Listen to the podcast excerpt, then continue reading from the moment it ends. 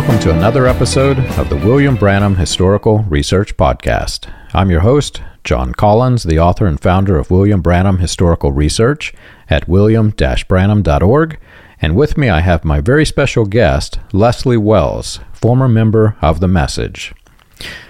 Leslie, it's so good to see you in person. This is the first time we've actually seen each other. We've talked over the phone a few times, but we have spoken through the internet and all of the various comments that you've left for I don't know how long. It's been several months, and it's good to see your face. And I'm glad that you decided to do this and tell other people about the message.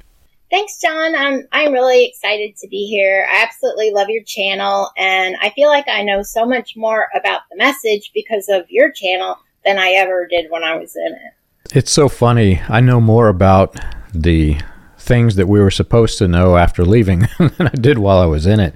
And you, you think you're so heavenly and so devout while you're in it because you listen to these recordings and these sermons. And I I had the entire collection growing up, so I've, I listened to all the sermons. But there's this weird thing where when you're in it and you're being manipulated, your mind is being manipulated. You listen to it, but you really don't think about what it is you're hearing. And then after you leave, you're like, "Oh my gosh, what in the world was I in?" Exactly. I know. It's just the manipulation and and I think part of the reason it's so hard to know exactly what William Branham said before it became computerized is because he contradicted himself constantly in all different sermons. There's no like one place where you can go to find everything he said about marriage or everything he said about divorce. It's like it's scattered throughout all these over a thousand sermons. So it's really hard to know everything he said. So he contradicted himself constantly and we didn't even notice it. Yeah. it's it's honestly it's like a choose your own adventure religion. do whatever you want. You can uh, you can almost find something where he's going to say yes, go believe this or do this and it'll be the polar opposite than what he said the last time. Um, I know. And you know, it's it's hard to believe that I I really studied it. I mean, I listened to tapes, I read the books, I took notes, all this stuff. I really wanted to learn the message and um, how I mean, there's so much in it that I've learned from you that I know is there because you've shown us the quotes. You're not just telling us it's there. And um, how did I not know that stuff was there? But I didn't. yeah, it's unbelievable. So you were in the message for quite a while. Maybe if you could tell everybody the uh, some of your background of being in it. What was it like being in the message? Well, I joined the message when I was 16. I was not raised in the message. And um, I didn't leave until I was 44. And so when I joined it, I was a teenage girl. And when I left it, I um, had left my husband the year before, my ex husband, and I had a daughter. So it was kind of like, you know, it varied a lot over the time. But I wasn't born, like I said, I joined it when I was 16. I was not raised in the message. And I think that helped me a lot. I was not indoctrinated like from my bassinet. you yeah. know what I mean? and um, so I, when I was 16, I was just a regular American teenage girl. I wore blue jeans every day that my mom let me. If we were going to a funeral or a wedding or a baby shower, she did not let me. But other than that, I wore blue jeans. And I love going to movies. I love rock and roll. We watch TV all the time. We're just regular, normal American family. And I had a good family. But when I was, I, I was a real mess when I was a teenager. Lots of teenage angst, like through the roof. And, you know, I had a real bad attitude towards my parents and I didn't really talk to them about important things. And so when I was 15, I fell in love. First time. And when I was 16, he dumped me. and so I, I just wanted to die. Every night when I went to bed, I just said, I hope I don't wake up. I didn't have any plans on killing myself. I wanted somebody else to do that, just do it in my sleep while I don't know mm-hmm. about it. But I didn't want to wake up. But of course, you know, I was only 16, so everything was like way over dramatized. And, um, and my best friend, since the time I was 13, was actually raised in the message. But I knew she had a strange religion, but I didn't know much about it. But then one of the things the guy who dumped me told me over and over right before he broke up with me was to read the Bible. So I was reading the Bible and like I started reading Genesis and started like, I don't even know what this means. And, and I had gone to Baptist churches, some really, a really scary one, especially. Oh, but one thing, I was not raised in a Christian home. I was just raised in a home where religion wasn't really important. And we never, we didn't go to church. We didn't pray. We didn't read the Bible and we didn't have any other religion either. It was just, we were not a religious family. But anyway, um, so, I, but I had gone to some scary Baptist churches when I was a child. And so my best friend called me and she, we started talking about the Bible and she showed me all this stuff that I had no idea was in there, like that women aren't supposed to wear pants and that you're not supposed to cut your hair. And like she had the most beautiful clothes and um, and she had long, beautiful hair, which I had long hair back then. I mean, this is the 70s. And a lot of girls had long hair. My hair was long, but it was trimmed. And um, so we, anyway, we started talking about the Bible. She showed me all these different things. I'm like, how does she know all this stuff? You know, and then um, the thing that it's so funny, what really hooked me was that um, she showed me in the Bible where the Magi did not go to the manger with the newborn Jesus. They went to the house to the young child. And I was like, oh my gosh, this is, wow, nobody in the whole wide world has ever knows this. like, I was so convinced of that. I was so naive, it's crazy. Of course I was, I was 16.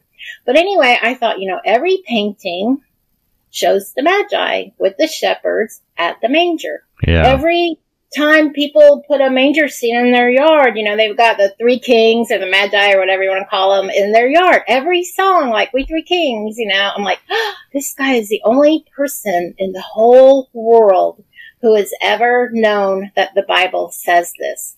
I must follow this man. and that was the reason. Wow. So as soon as we got the phone, I went in my room. I got a gar. I took some garbage bags in there, and I put all my sinful clothes in there. And I had about three garbage bags because all my blue jeans, all my shorts, my halter tops, my tank tops, all the t-shirts I wore with my jeans, my sneakers, which I would never back then wear with a dress, which I did years later. But anyway, everything that went with wearing jeans went in the bag, and I had two outfits left wow. in my closet. so you were literally recruited over Christmas. yes, exactly. Oh, this is a very good time for us to talk about that. Yeah, Christmas, exactly. Well, I drug the bags into the kitchen and my mom was cooking dinner and I'm like, Mom, can we take these to Goodwill? And she's like, What's in there? And I told her, you know, all my clothes. she's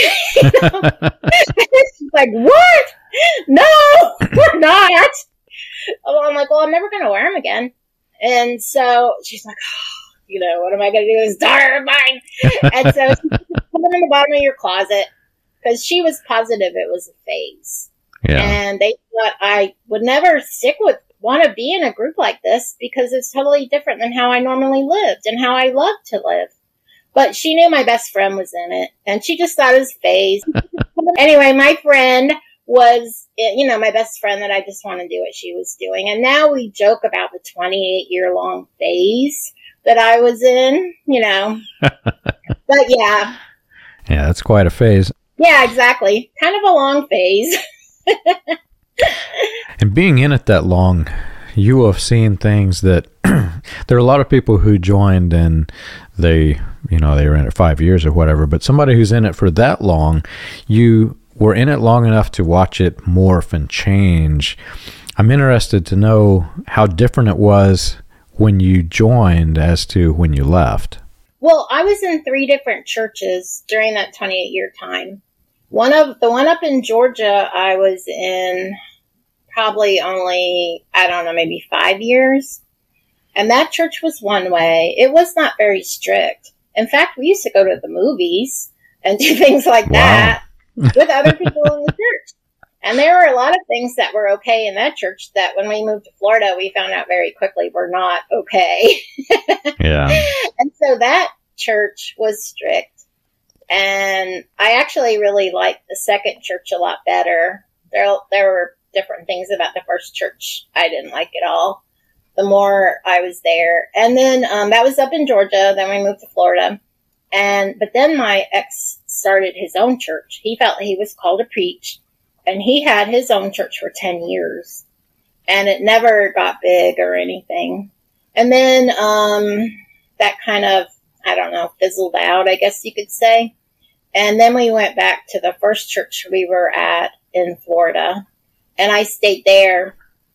And I think one of the things that changed about it is like you you answered a question. I don't know if I was the only one that asked it, but about the prison camps that they were going to build for us in Alaska.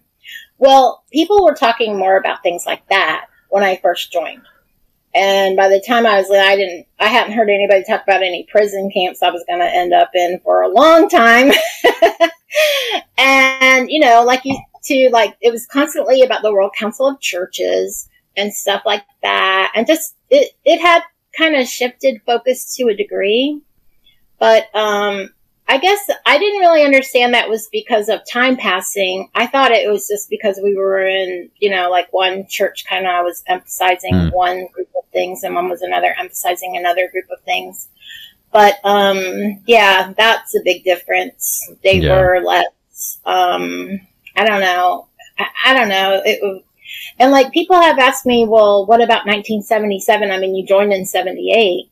Well, nobody was talking about 77 and 78 as you can imagine yeah. and i don't even know when i found out about 77 but it was not in 1978 i have no idea really when i found out but i just i bought the party line that it wasn't a prophecy it was a prediction and all this other stuff. And you know just like every other good little cult member i didn't let it bother me.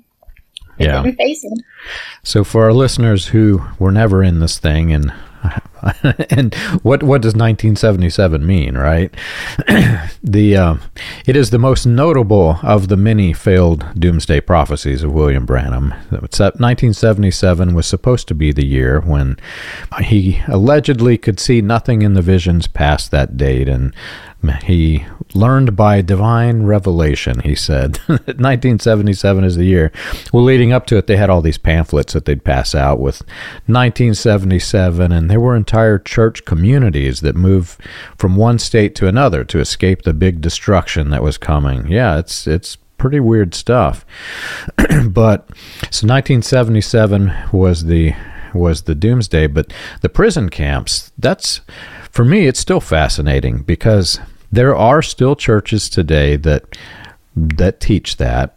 Remember, this whole thing started on the heels of the world wars, and there there was this impending, this fear of impending doom that there would be another world war, and the threat was obviously during Branham's time was Russia. So the quote unquote prophecy, which is only partially on on recording, was that the Russians would storm the shores of the United States and ravage the women. And I grew up hearing this. I, I grew up in churches that taught it. But, you know, there's only so much you can focus on that level of horrific before people just get tired of the horrific. And so there are churches that have gone away from it and they don't you know they won't talk about it anymore there are still some that the people are still under that level of bondage and they do talk about it which is really sad but it's so different when you leave that and you go into a regular church and they're actually talking about Jesus. They're not talking about Russians rape, raping the women. exactly. Exactly. I agree completely. Yeah. And you know, I didn't know until I heard you say it and show us on the tapes on the quotes that William Branham had many other prophes- uh, prophecies, predictions, whatever you want to call them, about the end of the world. I had no idea. I thought 77 yeah. was the only one. So, yeah. Yeah, it's really odd as I'm digging in deeper into the British Israel doctrines.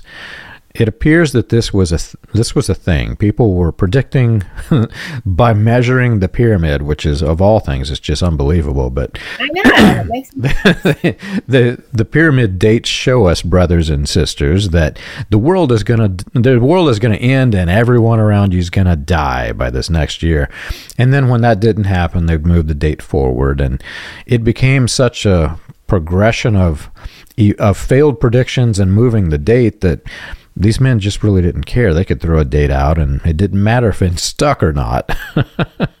exactly. And, you know, very few people leave over failed prophecies. That's even been proven scientifically that they can say a prophecy and then it doesn't happen. And then people just come up with a reason why their church is still true and their prophet's still true, which is totally contradictory to Deuteronomy 18. So, Right. I don't know. Yeah, it's scientifically, I can assure you that the world did not end in 1977. yeah. So I'm curious to know more about what it was like for you. What was life like in the message? What were what were some experiences that you feel are most memorable, good or bad? When I okay, I was 16 when I joined, so I was in high school, and it was the summer before my 12th grade in high school. And um, I, before I heard of William Branham and what he said about higher education, my plan was to go to college. And I had really good grades. I graduated with honors. And I know I could have gotten some scholarships. And that was my plan, you know, go to college. And what I wanted to do is I wanted to do a double major, one in German because we had German at our high school and I absolutely loved it. It's like one of my favorite classes. And one in 20th century European history. And I wanted to become a professor, teach German or, but I also, and teach, you know, about that subject, but I was really fascinated about by World War II. I mean, I still kind of am and Hitler. And I wanted to eventually go to Germany and write like the ultimate book about Hitler. that was my ambition when I was in high school. And I believe I could do, I believe I was capable of doing that, you know, with my grades and everything. I don't think it was like too hard or anything. So then I found out that William Branham said higher education is of the devil. Oh, and so wow. I never once, I never looked at any colleges. I never applied. I never tried to get any school. I just said, I'm not going to college.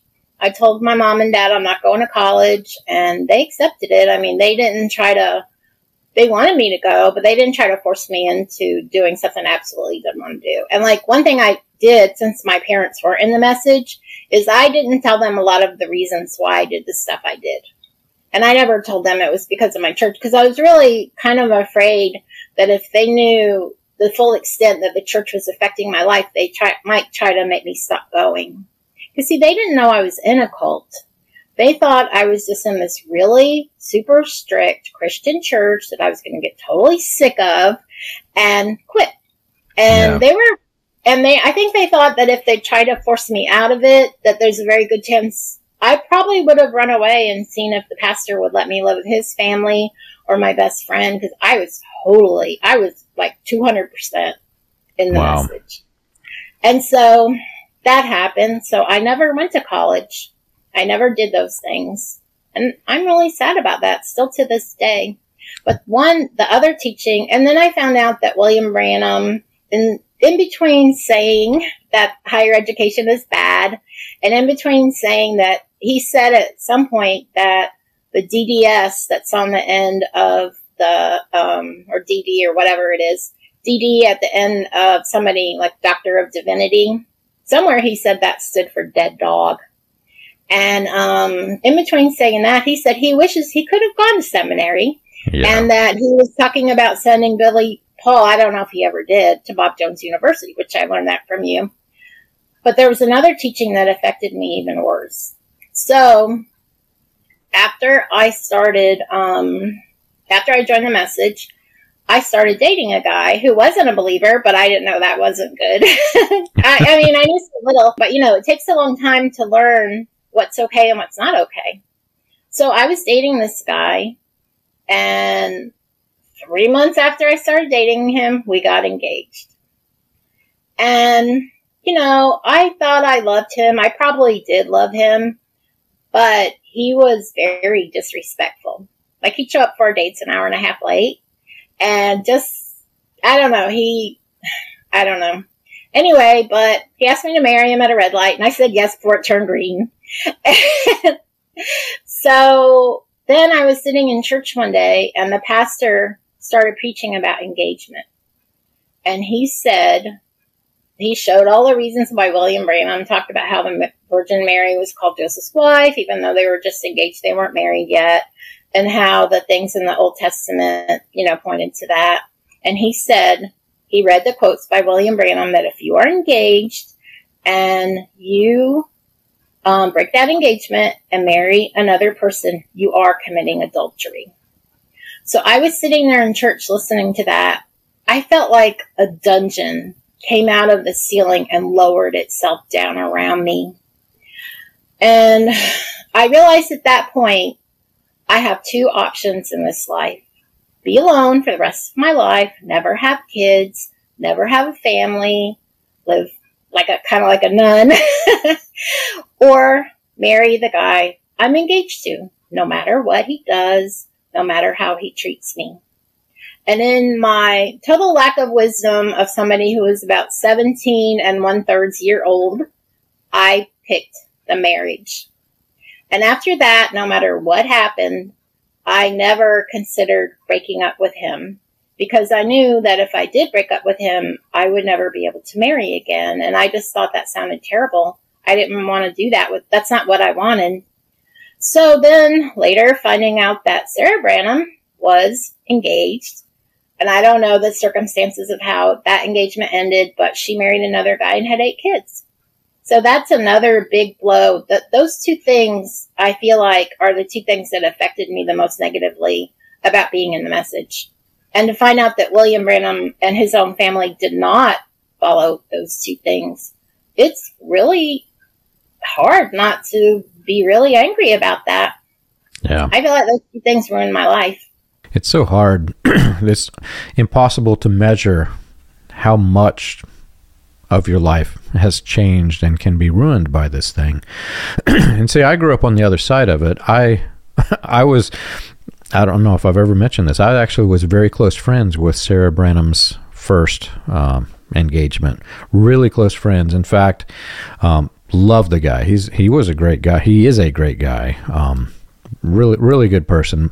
He was one of my dad's best friends, and um, I I can remember making the long trek to Jeffersonville, and the highlight for me obviously was seeing the Branham Tabernacle. But we, then we'd go to his house, and he had he had video games, and my he actually gave me my first video game, and um, it was it was so much fun. He was such a fun guy. Um, he he's still alive, but he moved away, so I don't get to see him as much. But great guy. But see, I saw a different side of things because I was in a different level or a different tier.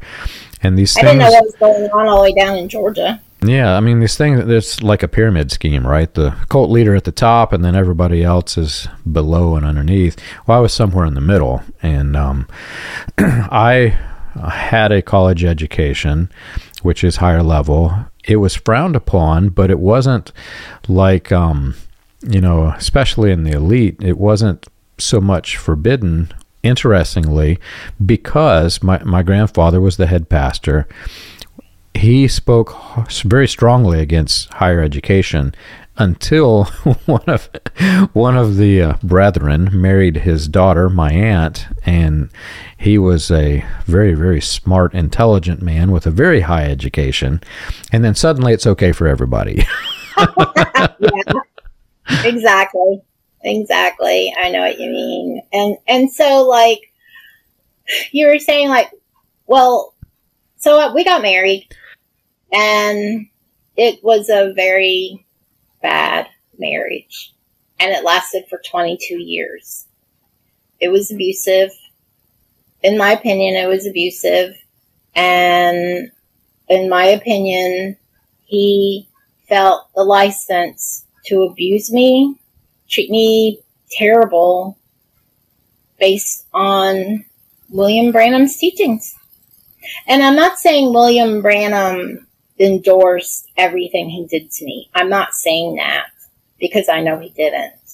But what I am saying is that when William Branham preaches the terrible things about women that he preaches, then guys who choose to, I know, I know there's a lot of good guys in the message, don't treat their wives bad.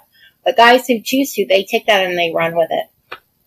And, you know, I mean, if I, like, he was just for one very minor example compared to the stuff that happened, the really terrible stuff that happened.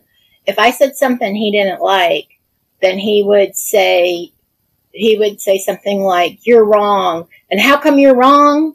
And he would follow, he said, you're deceived. Why are you deceived? And he would follow, literally follow me around the house saying, why are you deceived? Why are you deceived? I mean, until I said the words, I'm deceived because women are 100%, a thousand percent more easily deceived because we're not part of the original creation. Wow. And then he would leave me alone. And that is just a very tiny example. That is like minor compared to a lot of the other stuff that happened. But yeah. it just shows how William Branham's teachings seep in the, like, kind of like the consciousness like women are bad. Women are deceived. They're not part of the original creation. They're lower than a hog or a dog, you know, and it's just sickening. It really is sickening. And, you know, I've had people send me comments and emails and whatnot saying, well, William Branham never told us, never told these people to do that. They did that on their own. But when you have a person who has made a stage persona of insulting and making people laugh at the insult. Like he'll call women dog meat, and then you can hear in the background all these women just all these men laughing. You don't hear a single woman uh, laughing, obviously, but he's saying these insulting things that are horrific, even you know, to, back then or today, it was horrific. Insulting things for the purpose of entertainment, religious entertainment. But then what happens is when you take a person who has some sort of a mental health issue or personality disorder, who has a tendency to do the wrong things, well, then they can abuse those same things because it's part of the religious doctrine. And so then the question has to go back well, did William Branham really cause it? Because he's the one who started the insulting thing. He laid the framework for this. and if you're in a, a, normal Christian church, as as I'm experienced after leaving, they even have support groups for people who have troubles. There are men's groups you can join. There there are ways to help people improve. Whereas in the cult, there is no mechanism to help a person improve.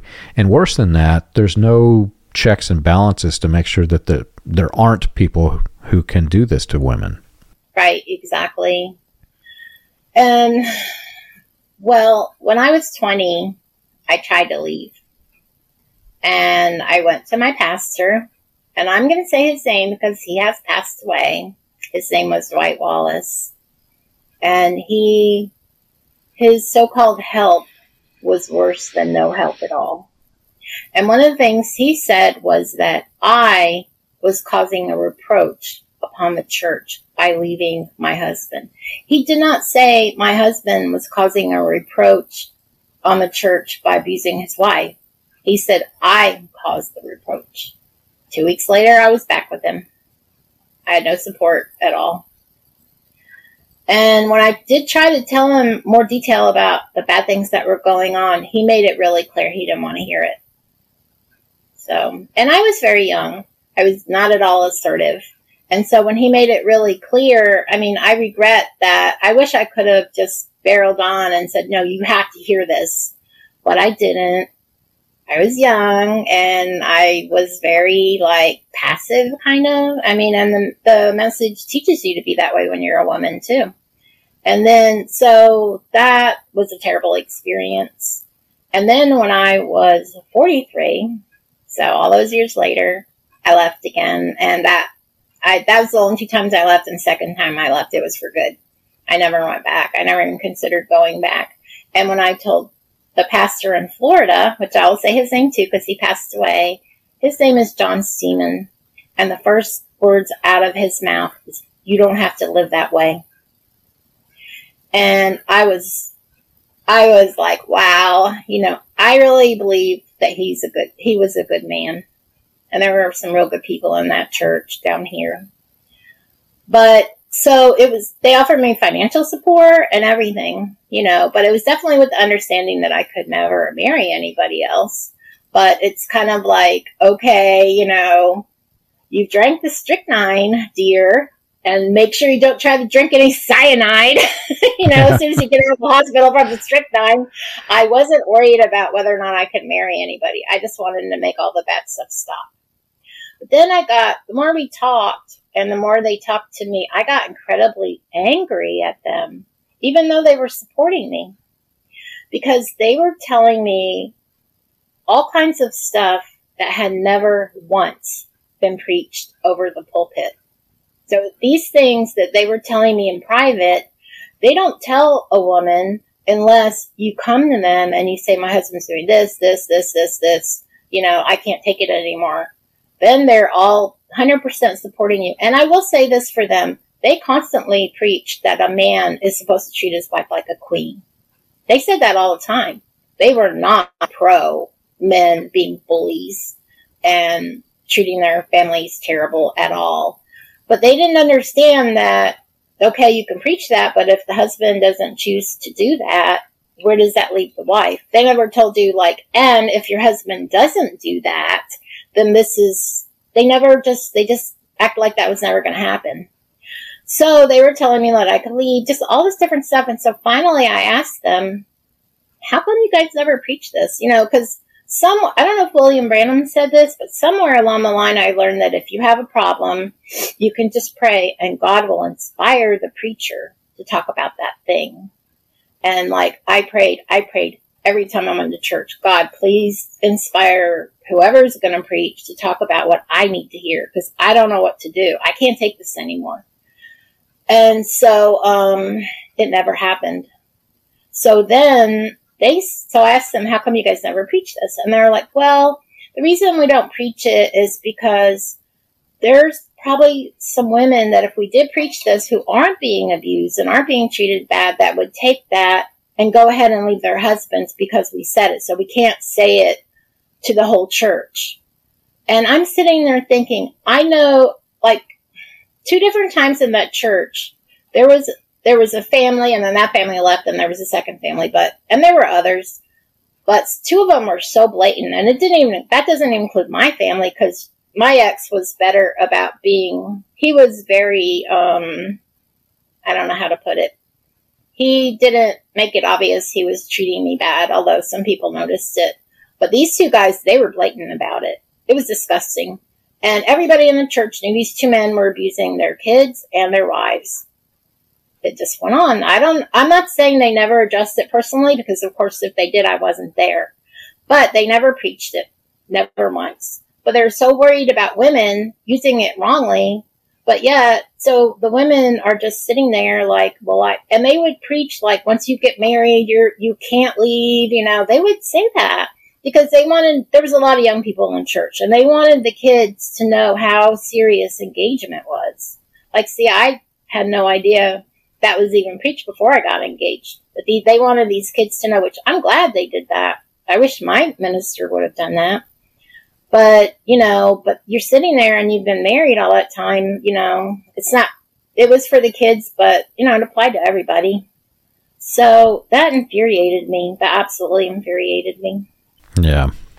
The double standards and the lack of the lack of accountability. I, you were probably the same as me, but growing up in this thing, we're taught that we're the only ones that teach that the woman should stay with the man, that there isn't any others that support what they consider to be the biblical rules for marriage and divorce because our prophet brought the sermon marriage and divorce.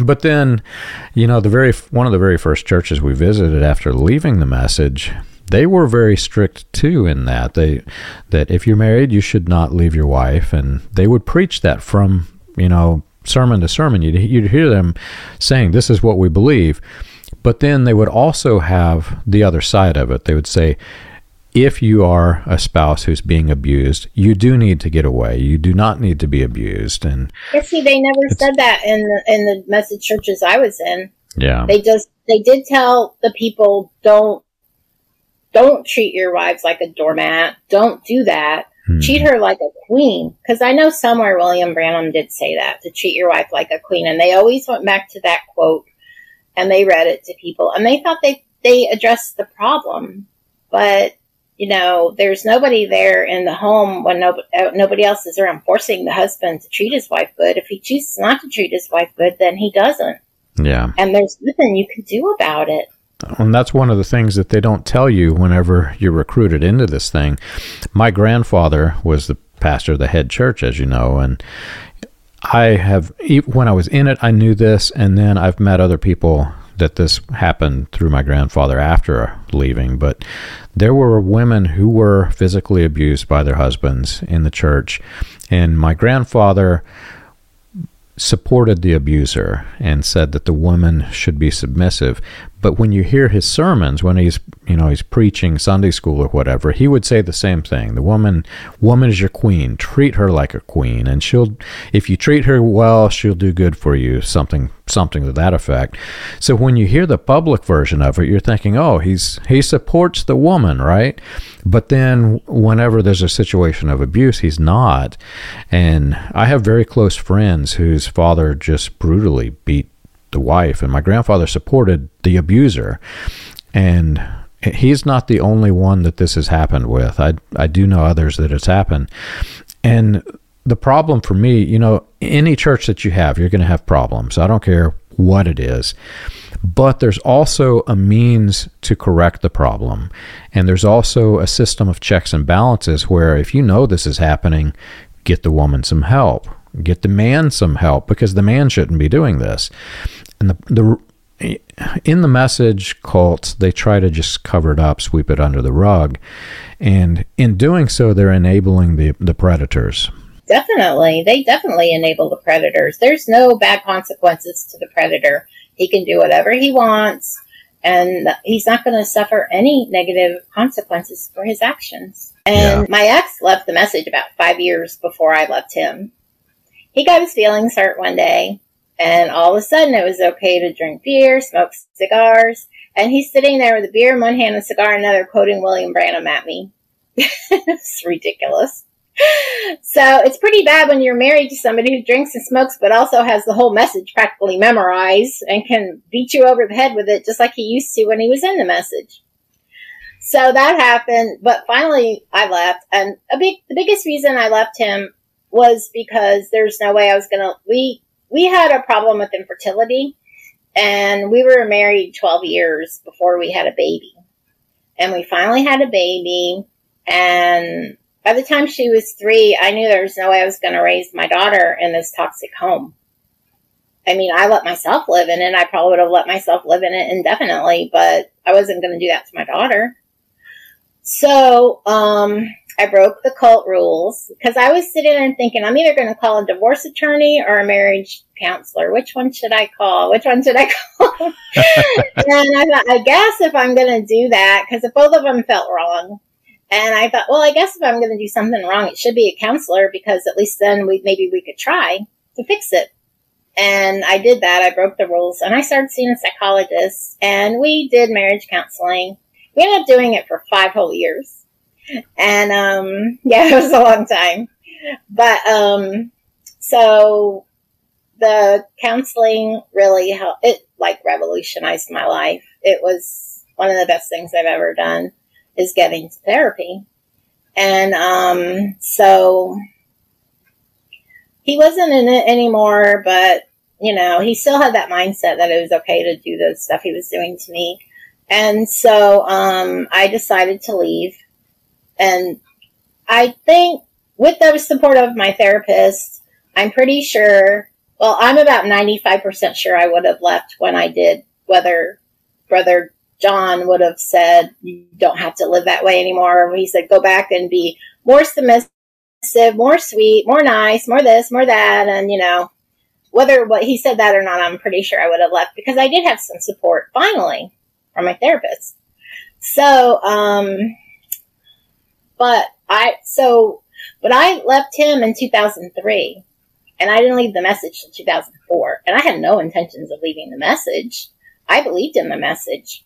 So I kept going to church, but then they would preach with the same, using the same verses that my ex used to beat me over the head with all the time. And I would have a panic attack in church.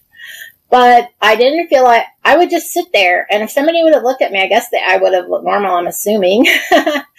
but it was like I had a tornado inside of me of emotion. And I got to the point where I couldn't stand going to church because I kept having panic attacks all the time. And then I was thinking, is this my emotions? Is this the devil? What's going on?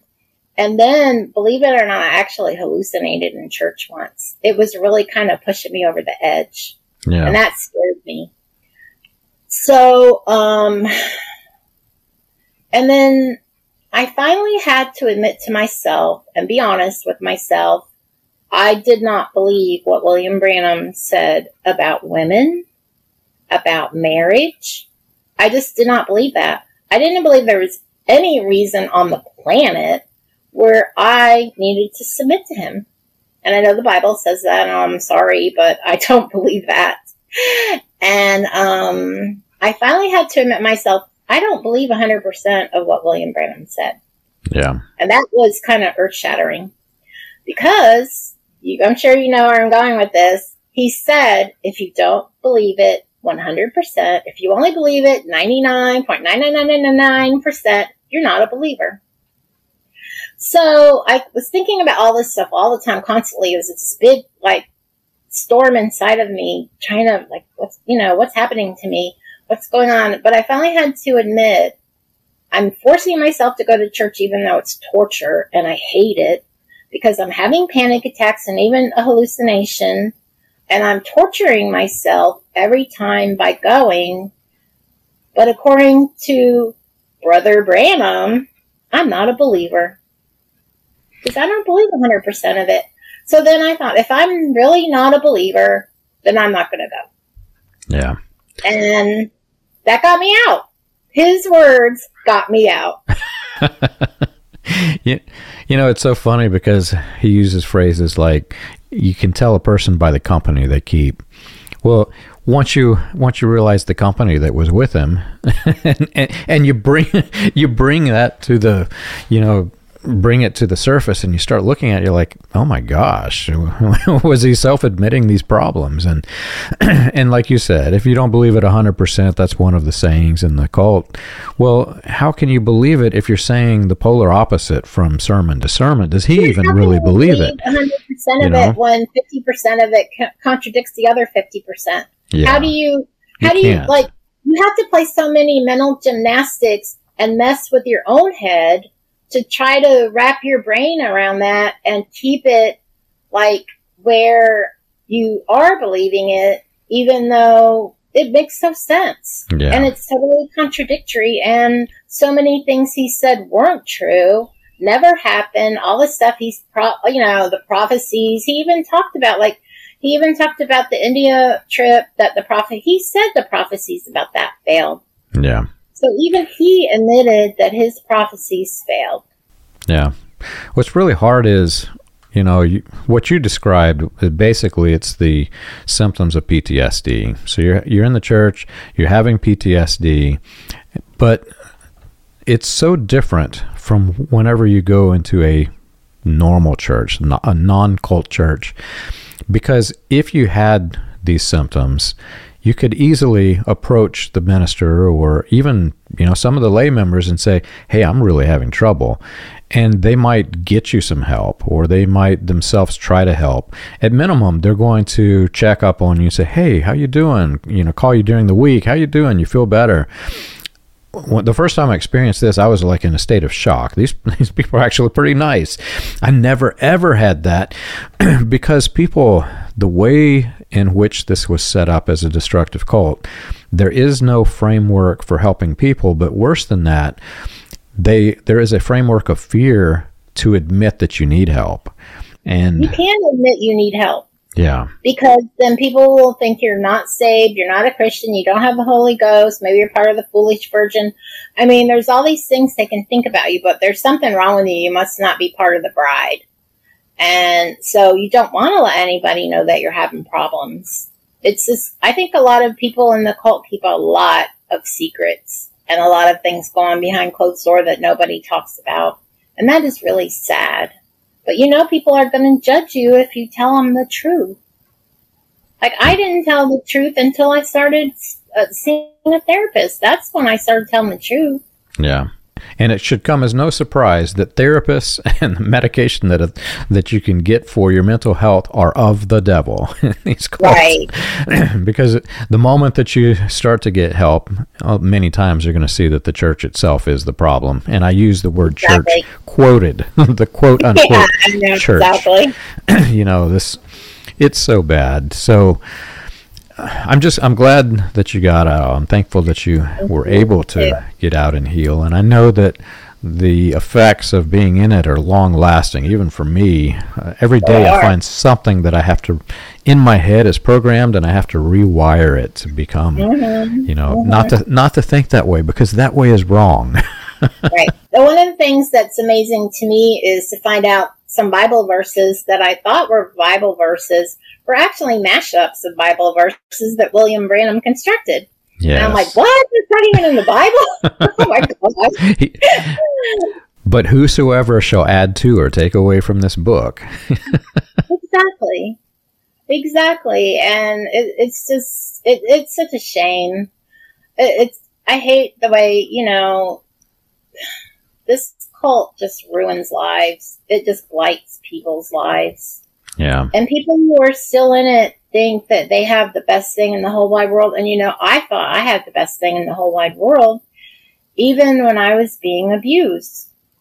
And, um, but it wasn't like the abuse wasn't happening at church.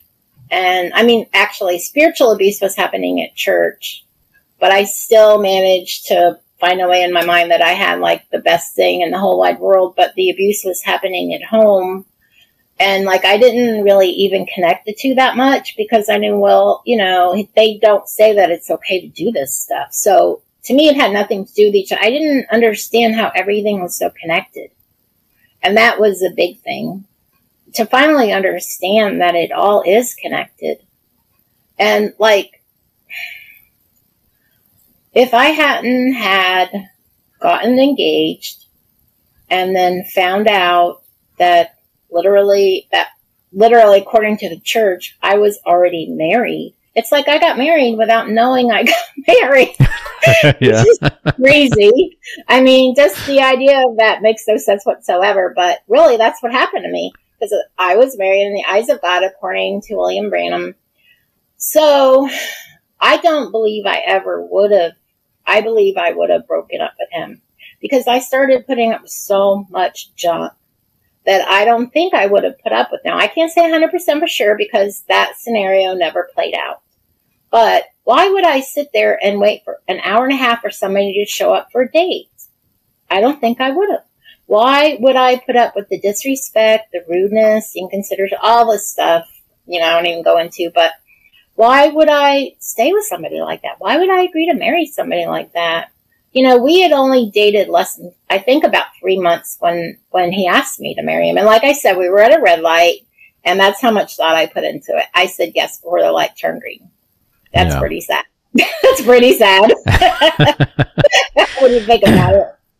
You know, there are very few things that make me angry, but when I think back at what it has done to the lives of people, Yes. And when somebody sends me that one comment that says, Well, what if I in the cult, what if I in the cult am right and you who are not in the cult are wrong?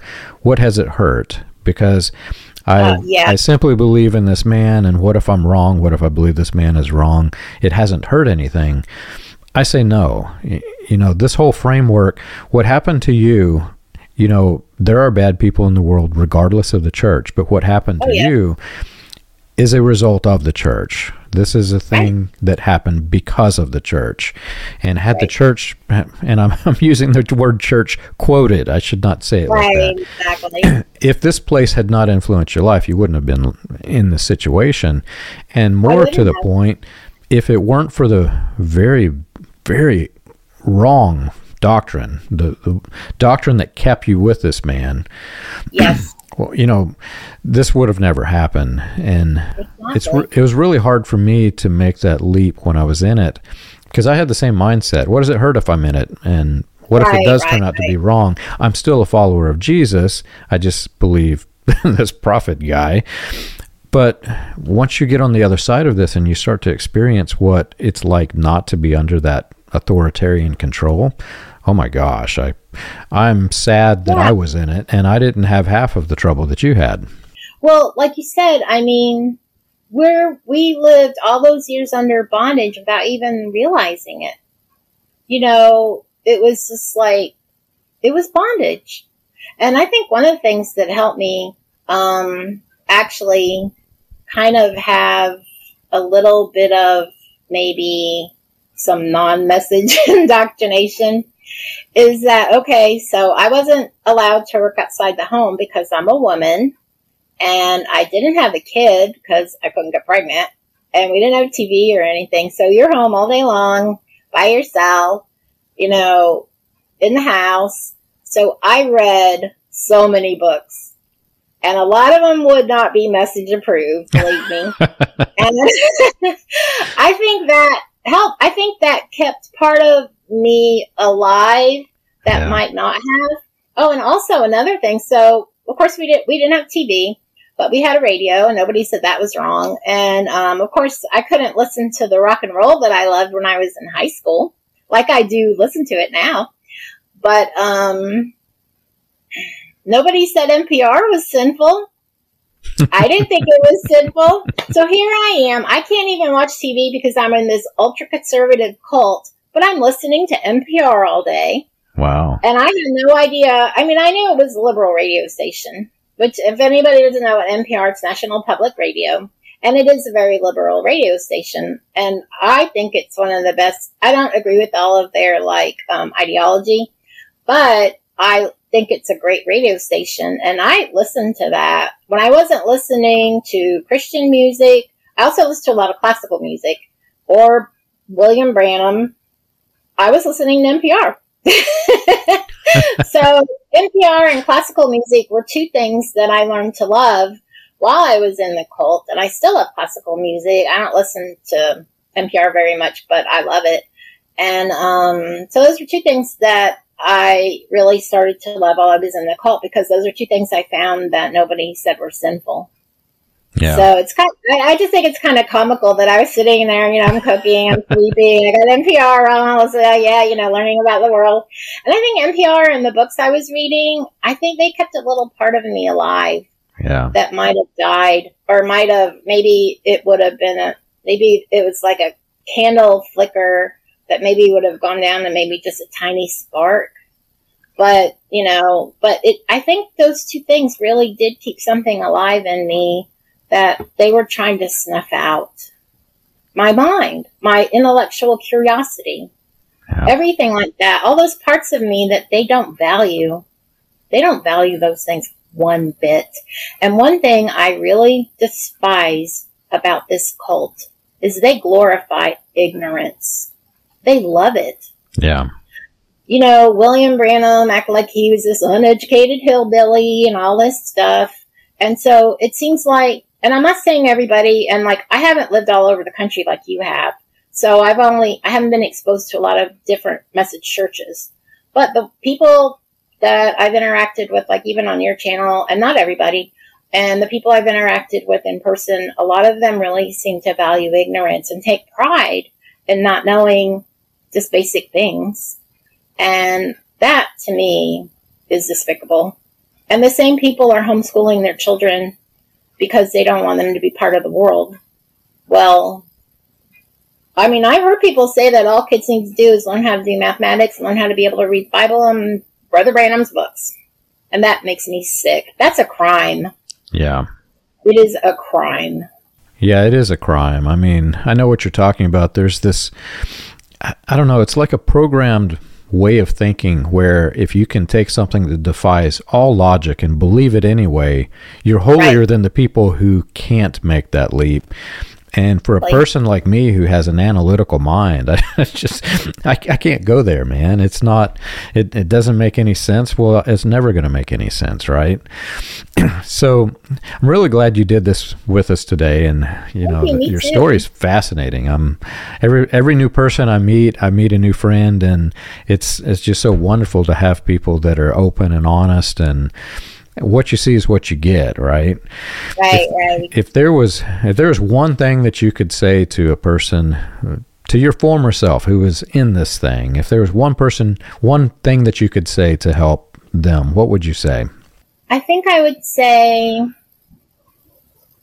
God did not create me and he did not have a plan for me that involved being spiritually and almost every other kind of way abused for a very large percentage of my life.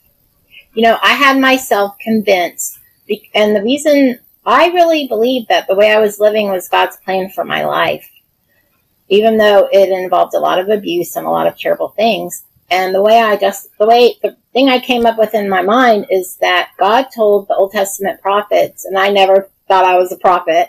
But God told the Old Testament prophets to do things, and the results of those things is they suffered greatly, like Jeremiah hmm. and like Ezekiel. And so I thought, you know, God does ask us to do things that result in a lot of suffering. So I thought, I guess that means that God is asking me to live this way. Um, and whether I suffer, whether I'm happy, whether I'm miserable, whether I'm being abused or anything else, that is God's plan for me. And that was so wrong. That is just, I hope nobody, nobody is believing something so wrong like I believed. Because yeah. there's nothing, there's nothing truth, there's no truth in that the feeling of like that's I felt so trapped. You know, there didn't seem to be any way out. And um, but then when I had my daughter, it took me a long time. I wish it would have taken me a lot less time. It took me a while, but I got her and myself out of both traps, the marriage and the cult. And so there was a way out. I just wouldn't go towards it because I was too, I was so scared of God. Mm. I was terrified of God when I was in the message. And that's another thing I would like to tell my old self and anybody else. I was scared to death of God. He was very punitive. He's, he's, he's presented in the message as a very punitive being. I mean, I mean, one time I messed up. I said something I shouldn't have said and I, I fixed myself a sandwich for lunch. I was terrified to eat it because I thought God was going to punish me by making me choke on the sandwich and die. I was there by myself. So I thought, well, if I choke, nobody's going to be able to give me the Heimlich maneuver. Yeah. And um, I was really scared to eat. I mean, that's the way I saw God then. Yeah. And then I saw him not because I just came up with that myself. I saw that. I saw him that way because that's the way they present him. They don't present him like as a God of love. They present him as a God who's gonna you know, and two things, two things that I have hated from the first time I heard them, the entire time I was in the message, two things I hated was the word dog meat and the word cannon fodder. And I don't believe God created anybody with the purpose of them being dog meat or cannon fodder. That bothered me so much. Even when I was totally immersed and 200% you know, in the message, it still really bothered me because I thought, that's just wrong. That's just wrong. You yeah. know, why would God create people just to have them be cannon fodder? Why, why would, you know, and this thing about beating daughters with a barrel slat until they can't get out of bed for six months or till they have so many welts on them they can't get their clothes back on just because the daughters aren't living the way he said you have to live. It's okay to practically kill them? No, it's not.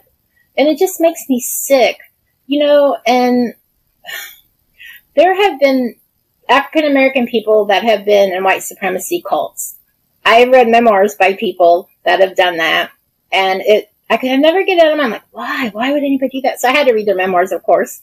But then one day I realized I'm a woman, and I bet there are a lot more women in the message than men. I don't know a lot. A lot there are, just like most churches have more women than men. Um, and I was in a male supremacy cult. Right. I spent eight years in a male supremacy cult, and I'm a woman. So why should it surprise me if a black person is in a white supremacy cult? It shouldn't. I did it. I did it too.